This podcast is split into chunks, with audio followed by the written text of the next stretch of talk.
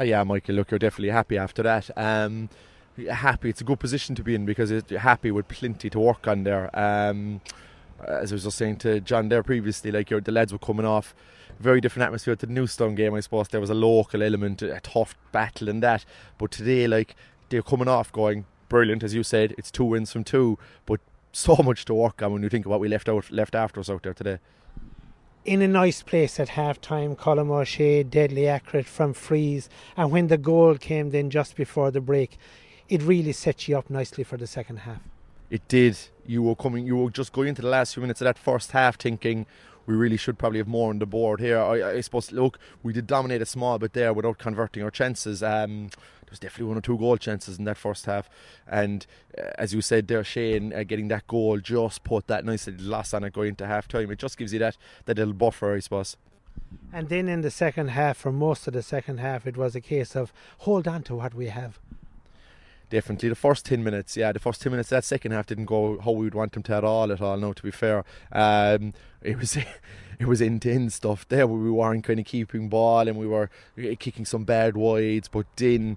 Uh, I didn't get the stats yet, no, but maybe from minute uh, 12 to 23, 24 minutes there, I think we would have kicked a few points. And it just, you could see, look, that that just that sealed the win. It probably took the wind out of their sails a small bit, and whatever feeling Bishton had about getting back into it. But it wasn't, look, not just good, I'm not just saying it, but it wasn't perfect, um, which is a great position to be in. Two late goals, then one to either side that kind of made the scoreline from Bishopstown more respectable, but it really was a comprehensive win for Dohenys from start to finish. Yeah, look, that late goal from Bishopstown is very disappointing in the sense of like the lads do set them their targets, their their own targets, and uh, as I said to John previously, the lads, the three full backline and Stephen all walked towards us after the group were coming over, and they were all disgusted about conceding a goal. They did not want to concede one, and it, it just takes the it does take the glass off at this moment. But look, I'm not going to sit here and say I'm deli- uh, and say I'm not delighted. Like you, of course, you're delighted. You're scoring two fifteen in the championship game, and you're winning by eight points. So, you know, it's it's exactly where you want to be, really. You're in a lovely place now, Declan, facing into the last round, knowing that you're you're qualified. It's in your own hands.